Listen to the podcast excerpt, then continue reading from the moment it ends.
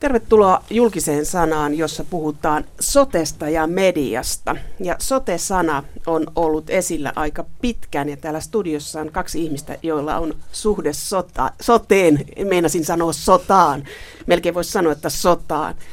Tiina äh, Merikanto, toimittajana olet yksi niistä, joka on perehtynyt todella soteen vuosikausia. Niin kerro tähän aluksi, että mitä tämä lyhenne sote tarkoittaa? No me voidaan sotesta, kun me puhutaan sotesta, niin sanoa, että se on sosiaali- ja terveyspalvelu-uudistus.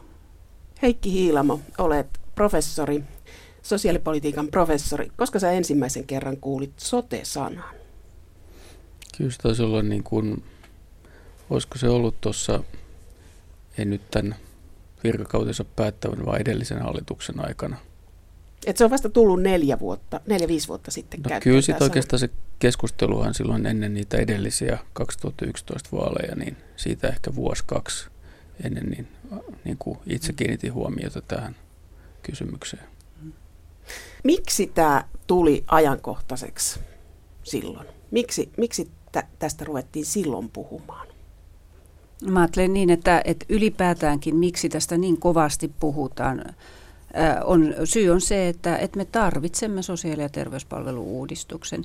Ja mä laittaisin erään rajapyykin tämän sote-keskustelun alkuun oikeastaan elokuuhun 2009, jolloin silloinen peruspalveluministeri Paula Risikko esitti oikeastaan mun mielestä ensimmäisen tällaisen sote-mallin, jossa oli mietitty, että minkälaisia tasoja siinä olisi. Ja siitä mun mielestä tämä keskustelu, eräällä lailla tämän tyyppinen sote-keskustelu alkoi. Sitten toki siellä on ollut taustalla 2005 alkanut paras uudistus ja, ja sitten oikeastaan me voidaan tietysti sanoa, että oikeas, koko 2000-luku on keskusteltu sote-uudistuksesta ja, ja sosiaali- ja terveyspalvelujen uudistuksesta. Mutta minusta yksi selkeä rajapyykki on se 2009 elokuu. Tiina Merikonto, äh, sä olet erikoistunut tähän, niin miten sinusta tuli sote-toimittaja, olet Ylen toimittaja, niin miten tullaan sote-toimittajaksi? No mä oon ehkä 2000-luvun ollut tavattoman kiinnostunut sosiaali- ja terveyskysymyksistä ihan ylipäätään, ei pelkästään sotesta. Ja sitten, niin kuin toimittajalle usein käy, niin juuri silloin 2009 elokuussa, kun peruspalveluministeri esitti tällaisen mallin, niin mun oli tehtävä olla siitä kiinnostunut. Ja, ja toimittajalle aika usein käy niin, että kun alkaa seurata jotain, niin sitten seuraa ja seuraa. Ja koska tämä sote-uudistus liittyy myöskin mun tähän isompaan kiinnostuksen kohteeseen, eli kaikki näihin sosiaali- ja terveyspalveluihin, niin sillä lailla siitä tuli, mutta en päättänyt, että, että minusta tulee sote-toimittaja. Professori Heikki Hiilamo, miten sinun työhistoriaasi sote liittyy? Se liittyy nyt sosiaalipolitiikan proffana, mutta miten aikaisemmin? Mä olin kansaneläkelaitoksen tutkimusostolla tutkimusprofessorina tämmöisessä terveyspalvelu tutkimusryhmässä ja, ja sitä kautta oikeastaan sitten tulin seuranneeksi ja ryhdyin tutkimaan tätä aihepiiriä. Että aikaisemmin mä olen tutkinut hyvin paljon tulonsiirtoja ja tämä antoi sitten mahdollisuuden perehtyä myös palveluihin. No sait, saitko puolueettomasti Kelassa tutkia tätä? No, Kelassa tehdään, jos mä en vastaa ihan suoraan kysymykseen, mä vastaan vaan, että Kelassa tehdään Kela-relevanttia tutkimusta. No mutta, kerro sitten, mutta, mitä tämä mutta, tarkoittaa. No Kelassa tehdään Kela-relevanttia tutkimusta, että ää, totta kai niin kuin jokaisella, varsinkin tutkimuslaitoksilla, jotka on kiinni jossakin instituutioissa, niissä, niillä on oma, oma taustansa ja se tietysti vaikuttaa niihin tutkimusaiheiden valintaan, mutta, mutta ei nyt voi sillä sanoa, sanoa, että jotakin tiettyä asiaa ei saisi tutkia, mutta, mutta toki tietysti tässä Kelan tekemässä tutkimuksessa on se Kelan näkökulma ja Kelan relevantti näkökulma. Sote on eri paikoissa tutkittu, mutta jotenkin on tullut sellainen kuva, että punainen lanka on ollut kateissa siinä kokonaisuudessa. Kyllä se oikeastaan on, on tällä tavalla, että on niin, kuin niin iso aihealue, että on vaikea ottaa sitä sillä tavalla laajasti tutkimuksellisesti haltuun. Ja, ja tietysti sitten jokaisella on niin kuin omat erityiskysymyksensä ja on, on tosi vaikea löytää asiantuntijoita, olisi kokonaisnäkemys. Ja sitten tavallaan se, mikä myös näkyy, on se, että on paljon tutkimusta niin kuin sosiaalipalveluista ja tosi paljon tut, vielä enemmän tutkimusta terveyspalveluista, mutta ei sitten tavallaan sote-palveluista. Tästä integroinnista niin on tosi vähän tutkimusta, että meillä on kaksi eri professiota. Meillä on sosiaalialan professio ja sitten meillä on terveysalan professio. Ja ne ei oikeastaan päässyt kovinkaan paljon keskustelemaan toistensa kanssa. No tässä, oli, tässä on ollut sellainen ongelma, että sekä median että kansalaisten on ollut hirveän vaikea hahmottaa tätä asiaa. Et jos se on ollut tutkimuksellisesti vaikea, niin sitten on ollut myös vaikea kertoa. Vai mitä Tiina Merikanto? On ollut tavattoman vaikea kertoa ja, ja mä ajattelen yksi syy on varmaan se, että kun tätä on nyt tehty todella siis pitkään ja hartaasti ja jotenkin äh, aina tehdään jotakin yhtä asiaa ja mietitään yhtä asiaa ja sitten poliitikot tulee ja kertoo, että nyt meillä on tällainen malli ja nyt meillä on näin ja näin monta aluetta. Ihminen, joka ei ole seurannut sitä pitkään, niin hänen on tavattoman vaikea hahmottaa, että mihin tämä nyt liittyy ja mistä tämä tuli. Että eräällä lailla tavallaan joka kerta pitäisi voida kertoa vähän enemmän, että mistä tämä alkoi ja mihin kokonaisuuteen tämä liittyy, mutta että kun uutiset ja, ja minä myöskin, niin kertoo tavallaan sen hetkestä tilannetta usein, niin sitten siitä on ihmisen, joka ei sitä ole seurannut, tavattoman vaikea saada kiinni, että mistä tämä alkoi ja mihin tämä loppui ja, ja, ja mitä tästä nyt olikaan tulossa. No nyt on hallitusohjelma tullut julki ja siinä sanotaan, että sote-ratkaisu on maakuntamalli. No, tässä on kaksi asiaa perehtynyttä. Kertokaa yksinkertaisesti, mitä se tarkoittaa. No jos mä nyt sanon sen, musta se on ehkä auttaa hahmottamaan, että jos meillä on aikaisemmin ollut kaksi tasoa, kunnan taso ja valtion taso, niin nyt siihen väliin tulee uusi tämmöinen aluetaso, jotka sitten järjestävät ja vastaavat meidän sosiaali- ja terveyspalveluista. Et sitä tarkoittaa tällainen väliportaan hallintomalli. Mä nyt mieluummin käyttäisin ehkä sitä termiä kuin maakuntamalli, joka on poliittisesti aika latautunut. Eli me saadaan sellainen väliporras, eli tämmöinen maakuntahallinnon merkitys kasvaa, kun aikaisemmin sitä on vähän mietitty, että mikä tämä maakuntahallinto on. Niin nyt sen merkitys kasvaa. Ja tarkoittaako se sitä, että kunnilta lähtee valtaa maakuntiin? No, tämäkin onkin minusta kiinnostava kysymys tästä. Me voitaisiin keskustella, että onko se todella nyt maakunnat vai onko se tällaiset alueet, että mun veikkaus on, että me näemme sangen kiinnostavia poliittisia riitoja siitä vielä tulevaisuudessa, kun me mietitään, kun hallitusohjelma nyt sanoo, että voi olla enintään 19 aluetta. Niin, niin tuota, mitähän ne alueet sitten mahtaa olla? Varmaan jo osa niistä on tällaisia maakuntapohjaisia, mutta että et, et, niin, ja sitten kiinnostavaa on myöskin se, että itse asiassa sikäli kun mä ehdin perata hallitusohjelmaa eilen, niin siellä ei missään puhuta maakuntamallissa. Että se oli, äh, Sipilä käytti tiedotustilaisuudessa sitä sanaa, mutta siellä itse tekstissä ei puhuta. Siellä se sana, mikä siellä on, nyt mulla ei ole sitä hallitusohjelmaa tässä edessäni, mutta jos vertaa perustuslakivaliokunnan ää, lausuntoa, niin siellä suurin piirtein käytetään sitä tekstiä. Kuntia suuremmat itsehallintoalueet. Suurin 19 on aluetta. Termi. Kyllä, Joo. enintään. Ja sekin on merkittävää, ainakin näin teoriassa se on merkittävää, että sanotaan, että enintään 19 aluetta. Mun käsitys on se, että, että jos nyt oikeasti tällä sote-uudistuksella halutaan saada niitä – säästöjä, eli yritetään päästä siihen kustannusten hillintään, mistä tässä on kysymys, niin niitä alueita ei voi olla 19. Sanoit Tiina Merikanto, että tästä tulee iso poliittinen vääntö, eli tässä on niin koko tämän sotetarinan historia tulee vielä uudelleen tapetille. Niin siis mä, kun mä luen sitä hallitusohjelmaa, niin enhän mä nyt tiedä sen perusteella, mitä siihen on kirjoitettu juurikaan kovin paljon meillä on nyt kerrottu se suunta, mihin tässä mennään, mutta siellä on erittäin paljon yksityiskohtia, jotka on auki ja joita ihan oikeasti täytyy miettiä, että miten ne sitten käytännössä tehdään.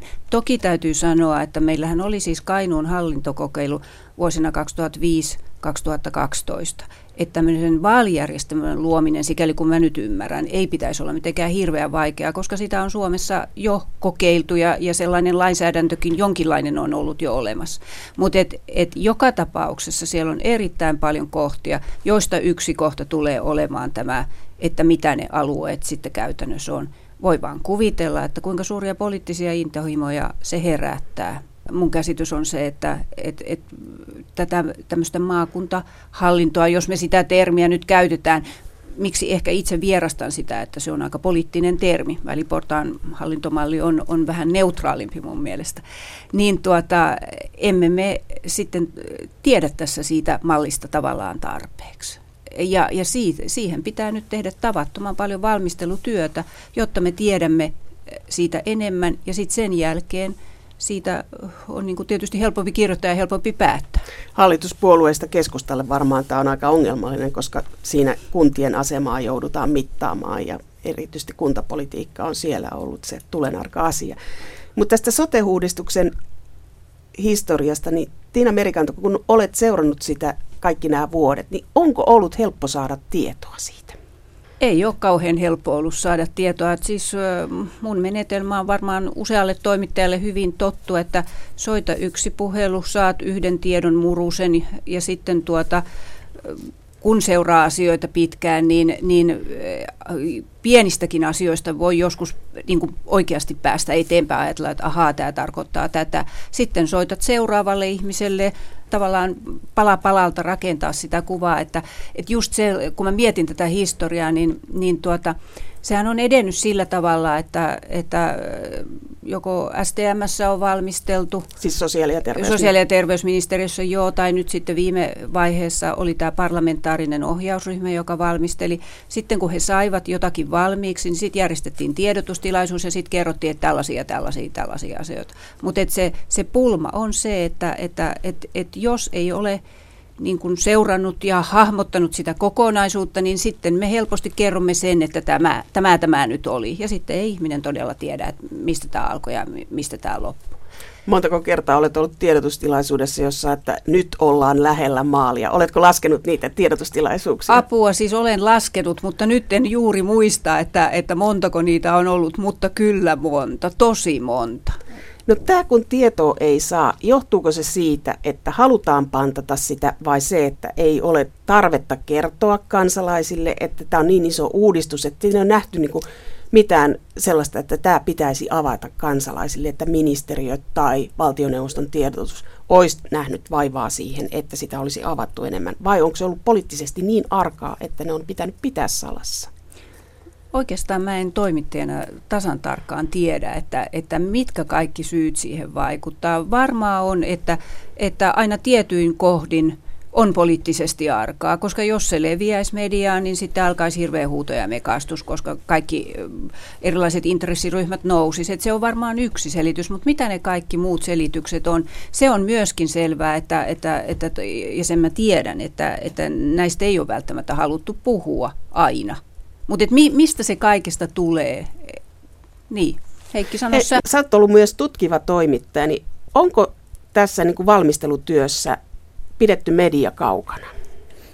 Ei, ei kyllä se mun mielestä se yksinkertainen selitys siitä, että, että miksi tieto ei ollut saatavissa, on se, että tieto ei ole ollut. Että on ollut tämmöinen yleinen hämmennys ja, ja epävarmuus tämän asian ympärillä ja ei ole tiedetty, että miten mennään ja missä mennään. Tämä on monimutkainen prosessi, joka on joka on tota, niin kuin, jos johtaminen on ollut tosi kehnoa.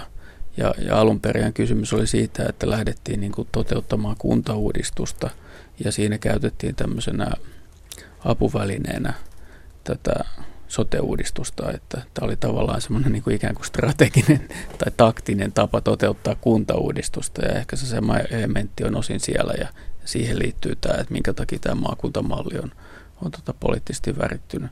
Et, et, et se, se, mistä ei ole puhuttu, on tavallaan se niistä todellisista tavoitteista, ainakin siinä tämän edellisen hallituksen kahden ensimmäisen, ehkä jopa kolmen ensimmäisen vuoden aikana. Se ratkaiseva käänne tapahtui vasta silloin, silloin vähän reilu vuosi sitten, kun tuli tämä niin sanottu suuri sotesopu. Silloin oikeasti myönnettiin, että okei, että nyt, nyt me tehdään, luovutaan kuntauudistukset, nyt me tehdään tämä sote-uudistus. Sitä ennen se on semmoista kummallista, niin kuin, niin kuin, tosi outoa, outoa meininkiä siinä, että yritettiin tehdä tätä kuntauudistusta ja, ja käytettiin siinä tosiaan tätä sote-uudistusta tämmöisenä vipuvartena. Eli tässä oli kaksi uudistusta päällekkäin, mutta tämä mun mielestä aika vähän on mediassa tullut ilmi. Mm, kyllä se on aika usein mainitaan noissa, noissa tota, kolumneissa ja kommenteissa, mutta ei sitä oikeastaan tavallaan avattu. Mutta sehän on mun mielestä aika, aika iso skandaali, että sen takia tämä on ollut niin vaikea. Ja, ja tavallaan se, mutta et, sehän johtaa juurensa siitä niin kuin kunnan tehtävistä ja, ja siitä historiallista, mikä on kunta, mitä se tekee.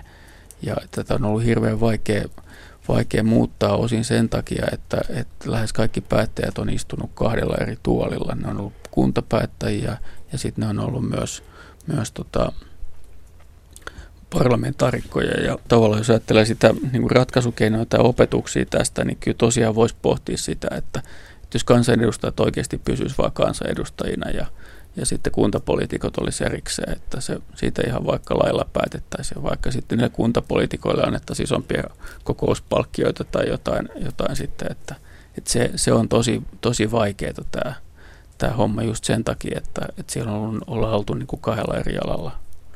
Tämä onkin mielenkiintoista. Tästä puhutaan erittäin vähän ja tämä kuntapolitiikka tässä.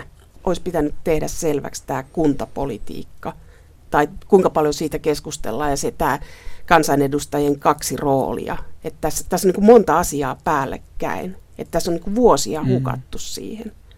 Kyllä, mutta tämä on niin moni, monimutkainen kysymys just siitä, että siellä on näitä tällaisia erilaisia monimutkaisia kytkentöjä sitten, että, että mutta, nyt, nyt, mutta toisaalta kyllä voi sanoa, että koko ajan on menty niin kuin vähän eteenpäin. Että, että koko ajan on menty niin kuin kuitenkin vähän parempaan kohti, että oikeastaan jokainen uusi avaus on ollut ehkä himpun verran parempi kuin aikaisempi. Ja, ja tota, tietysti sitä kokonaiskuvaa ei ole syntynyt. Tosi mä olen ehkä vähän, vähän eri mieltä kuin Tiina noista yksityiskohdista, että, että kyllä kuitenkin meillähän on ollut, ollut, ollut tota, kaksi lakiesitystä, josta on tehty kaikki, kaikki pykälät ihan viimeiseen pykälään asti.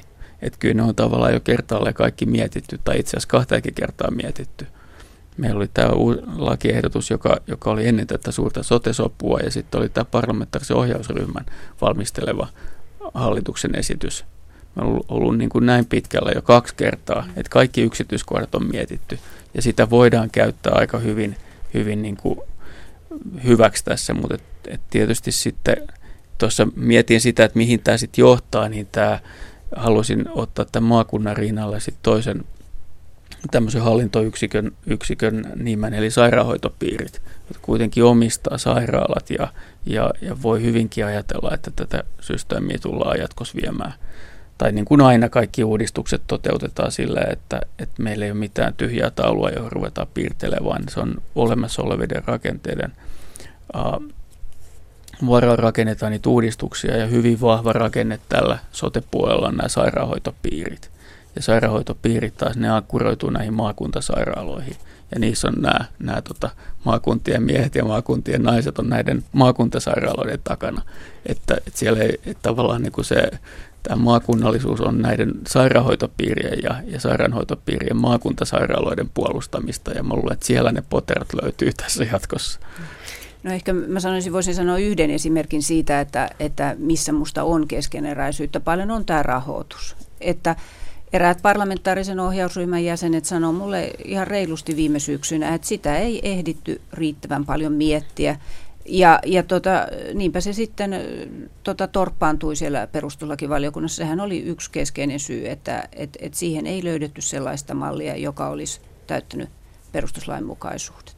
Ja kyllä sitä joudutaan mm. nyt tä, vielä tästäkin eteenpäin aika paljon miettimään, että miten se käytännössä sitten voidaan tehdä sillä lailla, että se pedittää ja, ja tuota, että se on perustuslain mukaan. Sitä hintalappua ei ole näkynyt. No onhan se siellä, siellä on semmoinen niin lineaarinen tämmöinen käyrä, että miten paljon säästetään tästä niin, se, niin, niin, mutta mistä se säästö tulee? Siis mitä se konkreettia no se, tulee, on? se koskee varmaan että kaikkia sote-menoja, että, et, tota, mutta, mutta mutta kyllähän se aika imaginäärinen on. Niin siis ylipäätään, kun t- koko ajan kun on puhuttu, niin on puhuttu näistä rakenteista ja periaatteista, mutta miten se raha liikkuu, niin siitä on puhuttu hirveän mm. vähän. Mutta onko kysymys siitä, että myös tämä on päättäjille ollut vaikea hahmottaa? On se vaikea hahmottaa ja, ja, ja itsellenikin oli vaikea hahmottaa, että vaikka olin mukana näissä valmistelutyöryhmissä, niin vasta sitten kun rupesin kirjoittaa tästä kirjaa, niin sitten rupesin miettimään sitä ja ajattelin, että onko mä nyt ymmärtänyt tämän oikein ja, ja tarkistin niin kuin niin kuin tota, kollegoiltakin, että onko, meneekö se todella näin.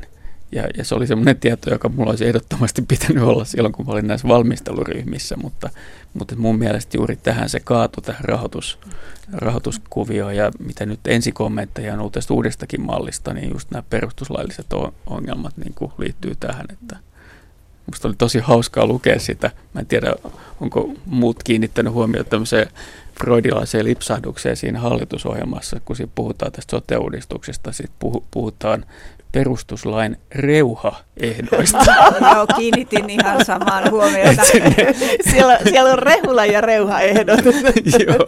Miten tämä tarkoittaa? Et, tota, et onko se, onko se sitten ollut vaan kiirettä vai mistä siinä on kysymys, mutta, mutta et, että tämä se on tavallaan, ja nyt sitten on yritetty ratkaista niin, että okei, että sitten on uudet päättäjät, ne saa päättää siellä, mutta mistä ne rahat sitten tulee.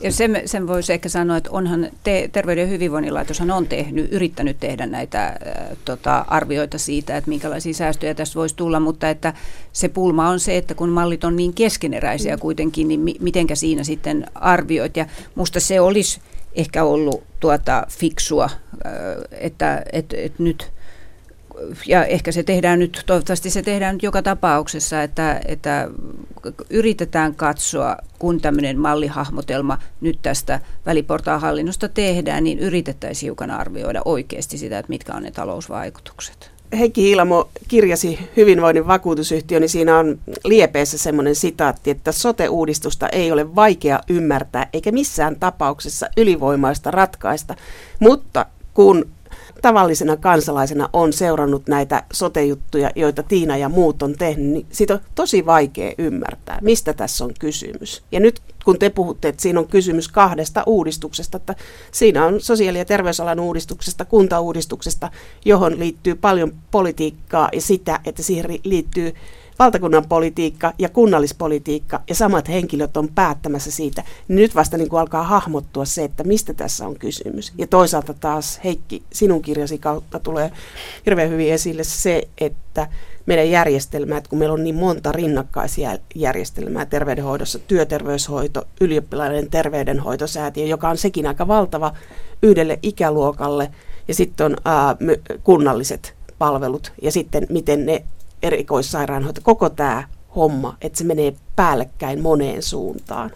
Niin, mutta on nyt tärkeää minusta erottaa se, että niin kuin kuntauudistus on eri asia kuin että kuntien toiminnan muuttaminen. Mm. Että tässä nyt silloin aikaisemmin kuntauudistuksella tähdättiin siihen, että kuntien lukumäärää ää, dramaattisesti vähennetään. Toteutetaan sellainen kuntauudistus, mikä oli esimerkiksi Tanskassa, missä kuntien lukumäärä enemmän kuin puolittua.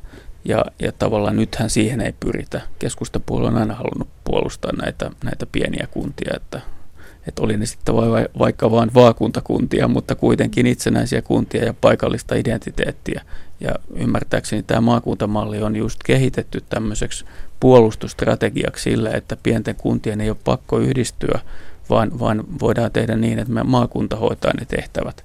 Ne tehtävät, ja, jotka, jotka yritettiin tässä niin kuin pakottaa sillä tavoin, että pienet kunnat joutuu yhdistymään. Toki tässä rahoituksessa on edelleenkin olemassa se, se kysymys, että jos se toteutetaan niin kuin aikaisemmin oli suunniteltu, niin se myös tulee, se tulee kuitenkin pakottaa pieniä kuntia yhdistymään, jos sitä rahoitusperiaatetta ei, ei muuteta tästä aikaisemmasta ehdotuksesta että vaikka meillä oli lakiehdotuksia ja pykäliä kirjoitettu, mutta että, et, et, niin se vaan on, että raha on aika hyvä konsultti tässä ja, ja sen merkitys on tavattoman suuri. Ja jos se kysymys on jotenkin auki, niin silloin on aika paljon auki. Mm. Mm. Et se tavallaan se vanha menettely, millä tavoin tällä hetkellä kunnat maksaa terveydenhuollosta – on se, että ne maksaa niin kuin aiheuttamisperiaatteella. Jos puhutaan nyt erikoissairaanhoidosta, ne maksaa sen mukaan, miten kuntalaiset käyttää palveluita. Ja kunnilla ei sitä paljonkaan, ainakaan pienillä kunnilla on mahdollisuuksia vaikuttaa niihin kustannuksiin. Että se on se sairaanhoitopiiri lähettää lasku ja sitten se maksetaan. Tässä uudessa mallissa ideana oli se, että, että kunnat maksaa tämmöistä tietynlaista niin kuin vakuutusmaksua tai jäsenmaksua tai kapitaatiomaksua, joka perustuu siihen, että, että, että kuinka vanhoja ihmiset on ja kuinka paljon ne keskimäärin sairastaa sit siinä, siinä kunnassa. Et se ei ole ihan aiheuttamisperusteinen, mutta siinä on tämän tyyppisiä elementtejä. Ja, ja, ja sitten tavallaan ideana on ollut myös, että ajetaan alas sitten valtionosuuksia. Nyt pienet kunnat on selviytynyt sillä, että, että se niiden oma rahoitustaakka on aivan ylivoimainen, mutta kun sitten valtio tulee, tulee ja Kelakin tulee korvaamaan, niin käytännössä siinä on, on vähän niin kuin ollut tavallaan verotusta ilman edustusta, mikä on mun mielestä ollut taustalla näissä kokonaisulkoistuksissakin, että käytännössä sitten niin kuin muut veronmaksajat maksaa sitten ne sosiaali- ja terveyspalvelut näissä pienissä kunnissa, mutta jos lähdetään siitä, että okei, ne maksaakin jatkossa itse enemmän, ja valtion osuus on pienempi tai se valtion osuus menee suoraan tälle maakunnalle tai sotealueelle, mikä se nimi nyt onkin. Niin siinä käy sillä tavalla, että, että jos me ajatellaan, otetaan esimerkki, että meillä on kaksi kuntaa, jos molemmissa on vain yksi asukas. Tässä toisessa kunnassa se yksi asukas on vanha, sairas ja köyhä. Ja sitten tässä toisessa kunnassa niin se on, se on niin kuin nuori, terve ja, ja käy töissä – ja, ja ajatellaan, että miten ne maksut menee, niin totta kai se on ihan älyttömän iso maksu sitten tälle, tälle tota, pienistä tuloista se joutuu maksaa tosi ison osan sitten tähän, tähän tota, sotealueelle tai maakunnalle. Ja eihän, eihän se tule selviytymään se kunta silloin. Ja, ja se mahdollisuus on sitten yhdistyä johonkin muuhun. Että jollakin muulla tavalla se tavallaan täytyy sitten, sitten toteuttaa. Ja, ja, ja tietysti sitten siinä on myös se, että jos se kunta kuitenkin maksaa maksaa sille, sille maakunnalle, niin sitten voisi ajatella, että täytyyhän se nyt jotenkin olla sitten myös mukana sitten päättämässä. Mutta jos ne päättäjät valitaankin suoraan vaaleilla, ja ketä ne edustaa, edustaako ne sitten sen alueen ihmisiä vai edustaako ne näitä kuntia? Tavallaan niin kuntien kunnalliseen autonomiaan kuuluu se, että kunnat saa päättää itse asioista. Jos se on maksamassa jotain, niin sen pitää olla päättämässä. Jolloin se, että valitaan näillä vaaleilla, niin ei se ratkaise tätä ongelmaa, jos kunta kuitenkin maksaa. Tästä tulee mielenkiintoista. Niinpä me, niin. saadaan, me saadaan uudet mielenkiintoiset vaalit tässä. Niin, uudet vaalitkin on tulossa, mutta, mutta tavallaan se on vähän silleen, että kun sanotaan, että, että niin kuin elefantti pitää syödä paloissa, että tuntuu, että, niin kuin, että nyt se eka pala, mikä ne on nielassu, on nämä, nämä vaalit, ja, tai tietysti että ylipäätään, että, että perustetaan tämmöinen väliportaan hallinto tai, tai tota, aluemalli, ja siinä on vaalit, että se on nyt nielastu se pala, niin voi olla, että sitten tämä, tämä verotus tai sitten yhtä hyvin voisi puhua niin kuin vakuutusmaksun keräämisestä. Toki se on niin kuin vero tai vakuutusmaksu, se nyt on tavallaan se sama, mutta, mutta mä luulen, että tässä on ollut vastustuksena se, että on pelätty, varsinkin VM on pelännyt, että okei, jos ne alueet saa sitten tämän oikeuden kerätä veroja, no nehän sitten rupeaa verottamaan ja, ja sitten siinä on tämmöinen, tota, laki, että mitä enemmän näitä veroja tulee, niin sitten korkeampi se yleiskokonaisverorasitus on ja näin päin pois. Että. Professori Heikki Hiilamo, meillä siis saattaisi olla tulevaisuudessa kunnallisvero, valtionvero ja sitten tämmöinen aluevero, joka koskee tätä sosiaali- ja terveys, terveydenhuoltoa. Näin, näin on esimerkiksi Ruotsissa. Tämä onkin mielenkiintoista, että tämä sote-uudistus ja se nyt on hallitusohjelmassa näin pitkällä. Jos ajattelee sitä keskustelua, mikä mediassa käytiin ja vaalikentillä käytiin, olin juttua tekemässä niin kuin vaalikojuilla ja kysyin, että mistä ihmiset puhuvat, niin puhuttiin Natosta ja Venäjästä. Ja sitten taas vastaavasti vuosi sitten EU-vaaleissa ihmiset halusivat puhua sote-uudistuksesta ja huonosti hoidetusta terveydenhuollosta, niin nyt tä, näissä vaaleissa niin aika vähän puhuttiin sote-uudistuksesta ja nyt tällä eduskuntakaudella tehdään tosi iso päätös. Mistä tämä johtuu? No se oli ihan selvä sen takia, että kaikki silloinhan vielä kun vaalikamppailua käytiin, niin tämä, tämä tota, istui tämä parlamentaarinen ohjausryhmä, että tavallaan se oli, niin kuin, se oli tavallaan tehty ikään kuin tämmöinen sopimus, että tällä, tässä asiassa ei kilpailla toisten kanssa. Että se oli tavallaan tämmöinen vähän niin kuin kilpailurajoitussopimus, tämä parlamentaarinen ohjausryhmä. Puolueet halusivat olla hiljaa siitä.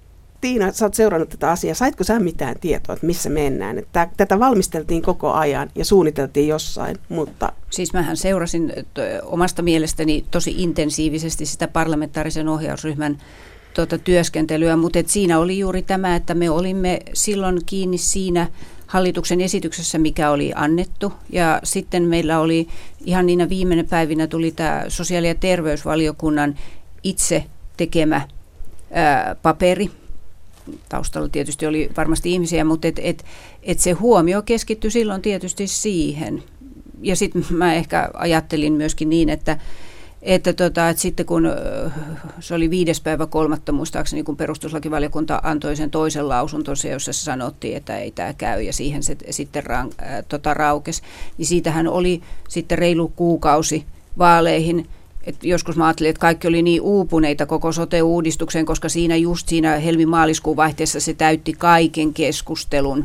Ja, ja kuka enää halusi puhua siitä ja kun se oli jotenkin mennyt romukoppaan, niin, niin sitten keskityttiin muuhun, muihin asioihin. Se, mikä minusta oli myöskin mielenkiintoista, että kokoomuksessa oli musta selvää yritystä siihen, että, että olisimme keskustelleet vaalien aikana valinnanvapaudesta, mutta sekin tyrehtyi aika lailla, että ei se jotenkin ottanut tulta. Tämä herättää ihan suunnatonta uteliaisuutta, tämä, että mitä seuraavaksi tapahtuu. Ja jos ajattelee tätä, mitä on historiassa tapahtunut, että, että tämä niin kertominen sotesta on ollut sillä tavalla, että siitä ei ole saanut otetta, koska siitä on vaikea saada sellaisen toimittajan, joka siihen on perehtynyt, että saat tehdä paljon töitä ja soittaa kymmeniä puheluja, että yksittäisestä asiasta saa tietoa. Heikki Hiilamo, saat sitä mieltä, että tietoa ei ole pantattu, mutta tieto on hajallaan. Mutta nyt kun tätä uutta lähdetään tekemään, niin mikä teidän näkemys on, että miten tästä pitäisi kansalaisille kertoa? Mitä nyt pitäisi tehdä?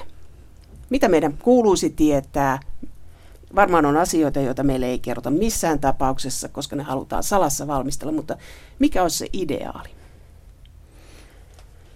Syvä hiljaisuus. Niin, tämä on mm. tosi vaikea kysymys, niin kuin sanoa, että, että et, et, et mikä se sitten on. Tuota, mä oon itse koittanut, ja mun työtä voi kyllä kovasti arvostella, mutta et koittanut niin kuin kirjoittaa sillä lailla näitä näkökulmia, että et siinä yritettäisiin kuitenkin jonkin verran luoda aina sitä kehikkoa, että mistä nyt tullaan ja mistä mennään. Että, että tota, mutta et, et, en tiedä, siis tämä on, on tosi hankala jotenkin, koska toimittajan näkökulmasta mä en voi aina aloittaa alusta. Enkä et, et sanoa, että tällaista ja tällaista ja tällaista. Silloin kaikesta tulisi aivan liian pitkä, eikä niitäkään kukaan jaksaisi lukea. Että, että tota... Mutta pelkäätkö Tiina Merikanto tekeväsi politiikkaa, kun kerrot?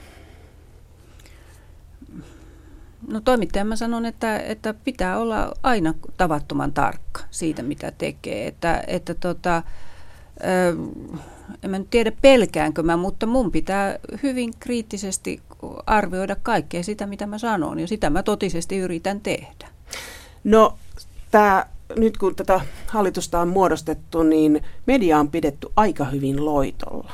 Niin onko vaarana, että tämä hallitus jatkaa samaa linjaa, että järjestetään tiedotustilaisuuksia kello 15.30 ja silloin kerrotaan ja piste. Että sehän on ollut aika selkeä linja, että, että asiat kerrotaan sitten, kun on kerrottavissa. Että jos tätä linjaa jatketaan, niin sehän tarkoittaa sitä, että valmisteluvaiheessa ei kerrota, mutta kerrotaan sitten, kun on valmista.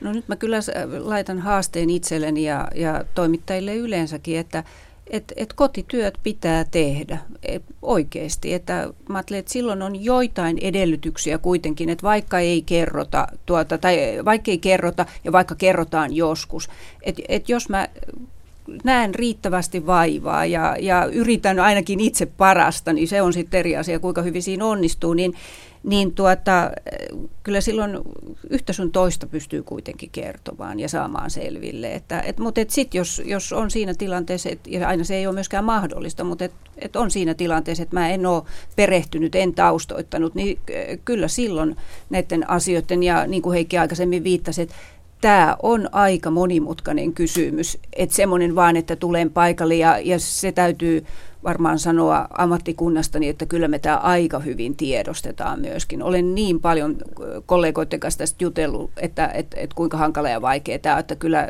varmaan joka toimittaja tietää, että tämä on hankala ja vaikea ja, ja ja sitä taustatyötä on tehty, mutta mikä on sitten riittävästi ja tarpeeksi, että, että tota, se on hyvä kysymys. Itse mä olen hyvin kiinnostunut tästä, se on auttanut mua tavattoman paljon, että on erinäisiäkin raportteja, joita olen silkasta kiinnostuksesta lukenut ja, ja halunnut ottaa selvää, että se on auttanut mua varmaan eteenpäin. Professori Heikki Hiilamo, oletko proffana vapaa kertomaan, mitä hallitus tekee?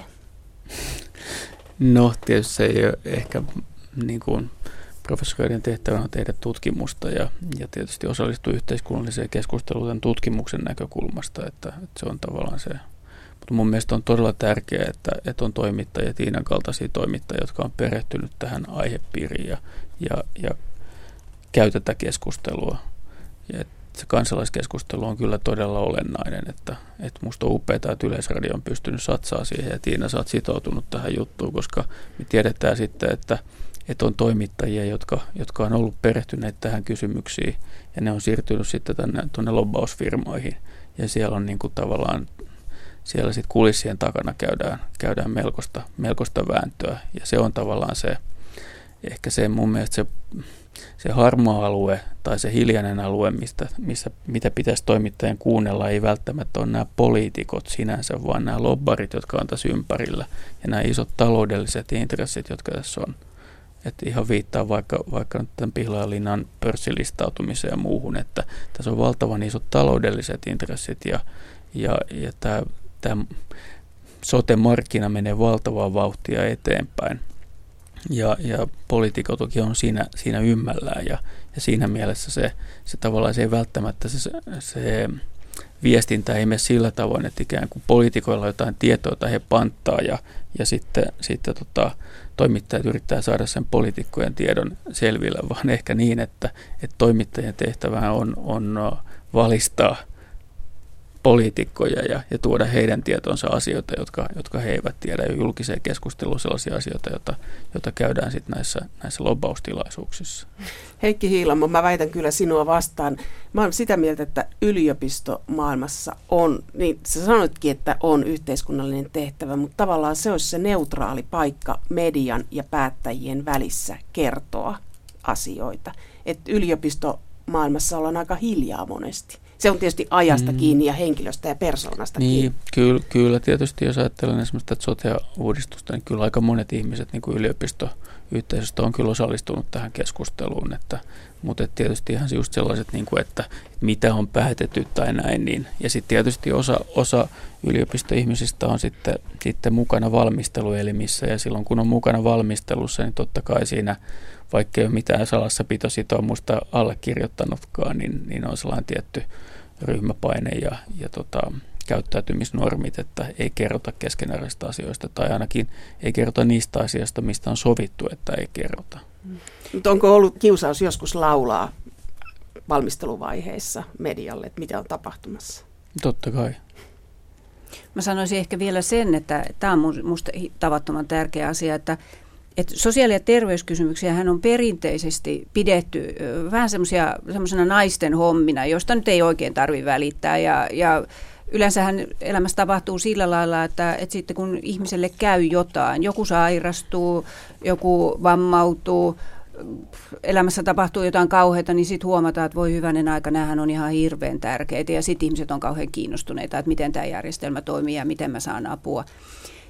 Et, et mä olisin näkevinäni tällä hetkellä vähän sitä, että kiinnostus sosiaali- ja terveysasioihin on kasvamassa, koska on alettu hi, hiljalleen ymmärtää, että et, et, paitsi että, että tässä on kysymys siitä, että meistä jokainen tarvitsee näitä palveluja ihan varmasti monessakin kohtaa elämänsä aikana. Mutta tässä liikkuu, Heikki sanoi, liik- liikkuu tavattoman suuret rahat.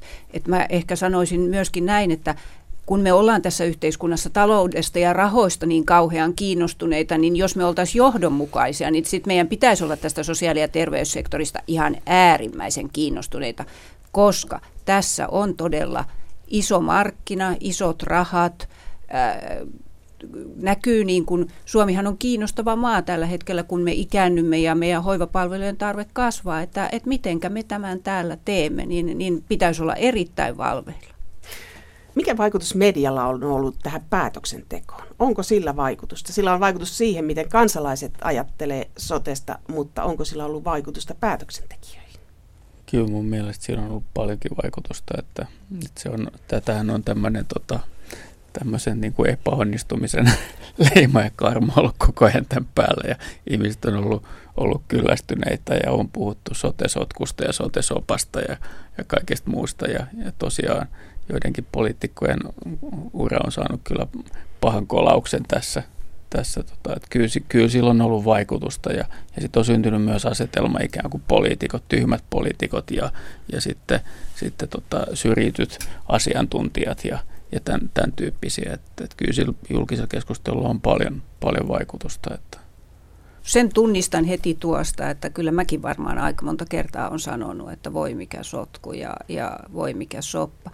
Ja, ja kyllä mä nyt haluaisin jotenkin ajatella niin, että, että vaikka me puhuimme siitä aikaisemminkin, että, että, että tässä on askel, askellettu aina pieni pätkä eteenpäin, mutta kyllä mä nyt haluaisin nähdä, että tällaisen kaltaisetkin uudistukset pitäisi nämä nyt tulla vähän nopeammin, koska koska tota, kuinka paljon veromaksajien rahaa, kuinka paljon virkatyötä, professoreiden aikaa, kai poliitikkojen aikaa, kaikkien aikaa, voimavaroja on niin kuin käytetty tähän. Että kyllä tämä aika tuskainen tapa on tehdä tämän kaltaisia uudistuksia ja voisi kysyä myöskin niiden rahojen perään. No mitäs jatkossa? Jos te ajattelette tästä eteenpäin, niin miten tästä tarinasta pitäisi kertoa? Mitä siitä pitäisi kertoa? Mitä meidän kansalaisina kuuluisi tietää tästä eteenpäin? Mun mielestä on kyllä tärkeää tämä talouspuoli just, että tämähän on tavallaan, että yleensä mä ajatellaan, kun me ollaan markkinataloudessa, että tämmöinen yksilöiden voiton tavoittelu, niin se on niin kuin myönteinen ja positiivinen voima ja sen kautta saadaan ehkä, ehkä innovaatioita, ehkä säästetään julkisia kustannuksia ja, ja sillä, että me, me ikään kuin vaikka avataan tätä kilpailua, tulee valinnanvapautta, niin se luo mahdollisuuden sille, että, että tämmöinen markkinatalouden pelisäännöt niin, niin antaa mahdollisuuden säästää julkisia kustannuksia. Mutta sitten toinen puoli on se, että voi käydä ihan täsmälleen päinvastoin. Että voi käydä juuri niin, että ihmiset maksaa ensin verorahoilla ja sitten ne maksaa vielä yksityisesti, koska, koska tämä terveys ja terveyspalvelut varsinkin, myös sosiaalipalvelut, ne on tämmöisiä luksushyödykkeitä. Me ollaan kuitenkin aika vauraat, vauraat keskimäärin ja ihmiset on valmiita käyttää, varsinkin suurten ikäluokkien edustajat, niin niillä on kaikki, kaikki tota, talot ja tavarat olemassa ne on valmiit käyttää paljonkin rahaa oman terveydensä odottamiseen. Voi olla, että jos, jos, jos tämä kämmätään tämä juttu, niin tilanne on se, että, että tota, me käytetään paljon paljon enemmän rahaa sosiaali- ja terveyspalveluihin kuin nykyään, ja sitten kuitenkaan me ei saada välttämättä yhtään sen parempia palveluita. Ja sitten tämmöiset sosioekonomiset erot räjähtää. Eli Heikki Hiilamo, haluat, että puhutaan tästä eteenpäin rahasta ja hintalapusta ja mihin se raha terveydenhuollossa menee, kuka maksaa ja mistä maksaa. Ja kuka, kuka kenen taskuun ne menee ne, ne voitot, että, ja onko ne voitot kohtuullisia, että, että tässä on kuitenkin sellaista jotkun, jotkun toimijat kyllä pystyy hyödyntämään tämmöistä osa-optimointia ja tekee. Mun mielestä parhaana esimerkkinä on nämä keikkalääkärit, jos ajatellaan, että siellä oli mahdollisuutta saada jotain 20 000 euron kuukausipalkkoja niin kuin, niin kuin tota vastavalmistuneiden lääkäreiden, niin, niin tota, mutta jos se sama logiikka toteutuu tässä, niin, niin, niin me ollaan kyllä tosi vaikeassa tilanteessa. Se kertoo aika surullista päätöksenteosta ja se kertoo siitä, että meille ei tätä ajateltu, että miten yksityinen ja julkinen kulkee rinnakkain. Sanon, että se kertoo tästä sosiaali- ja terveyspalvelu-uudistuksen tarpeesta ihan oikeasti. Yhteiskunta on muuttunut tavattoman paljon ja, ja nyt olisi aika korkea aika päivittää jotenkin se, että mitenkä me saadaan tämä järjestelmä toimimaan talous ja raha on tärkeä, mutta että kyllä mä edelleenkin näkisin, että myöskin se laatu on tärkeä, että mitä me niillä rahoilla sitten saamme. Että kyllä median tehtävä ihan varmasti on myöskin seurata sitä, että, että minkälaisia palveluja ihmiset sitten niillä rahoillaan saavat. Onko se kuinka eriarvosta eri ihmisten kohdalla, eri puolella maata ja niin edespäin. Se on hirveän tärkeää. Tiina Merikanto, tulet vierailemaan niissä paikoissa, jossa hoitoa annetaan ja kertomaan siitä, että mitä sillä rahalla saa. Heikki Hilamo haluaa tietoa rahasta ja sinä haluat, että mitä se konkreettisesti on. Että tämä on se tarina, mitä te haluatte siitä kerrottamaan. Mutta haluan toki myöskin, mä olen ihan samaa mieltä Heikin kanssa, niin kuin, että, että tässä on tavattoman suuret rahat pelissä, että kyllä se on ihan hirveän tärkeää, mutta myöskin se, että mitä sillä rahalla saa. No tässä on tutkijoille ja medialle tehtävää seuraaviksi vuosiksi. Ja toivottavasti ne, jotka päättävät, kertovat meille hyvissä ajoin ja selkeästi. Kiitos. Kiitos. Kiitos.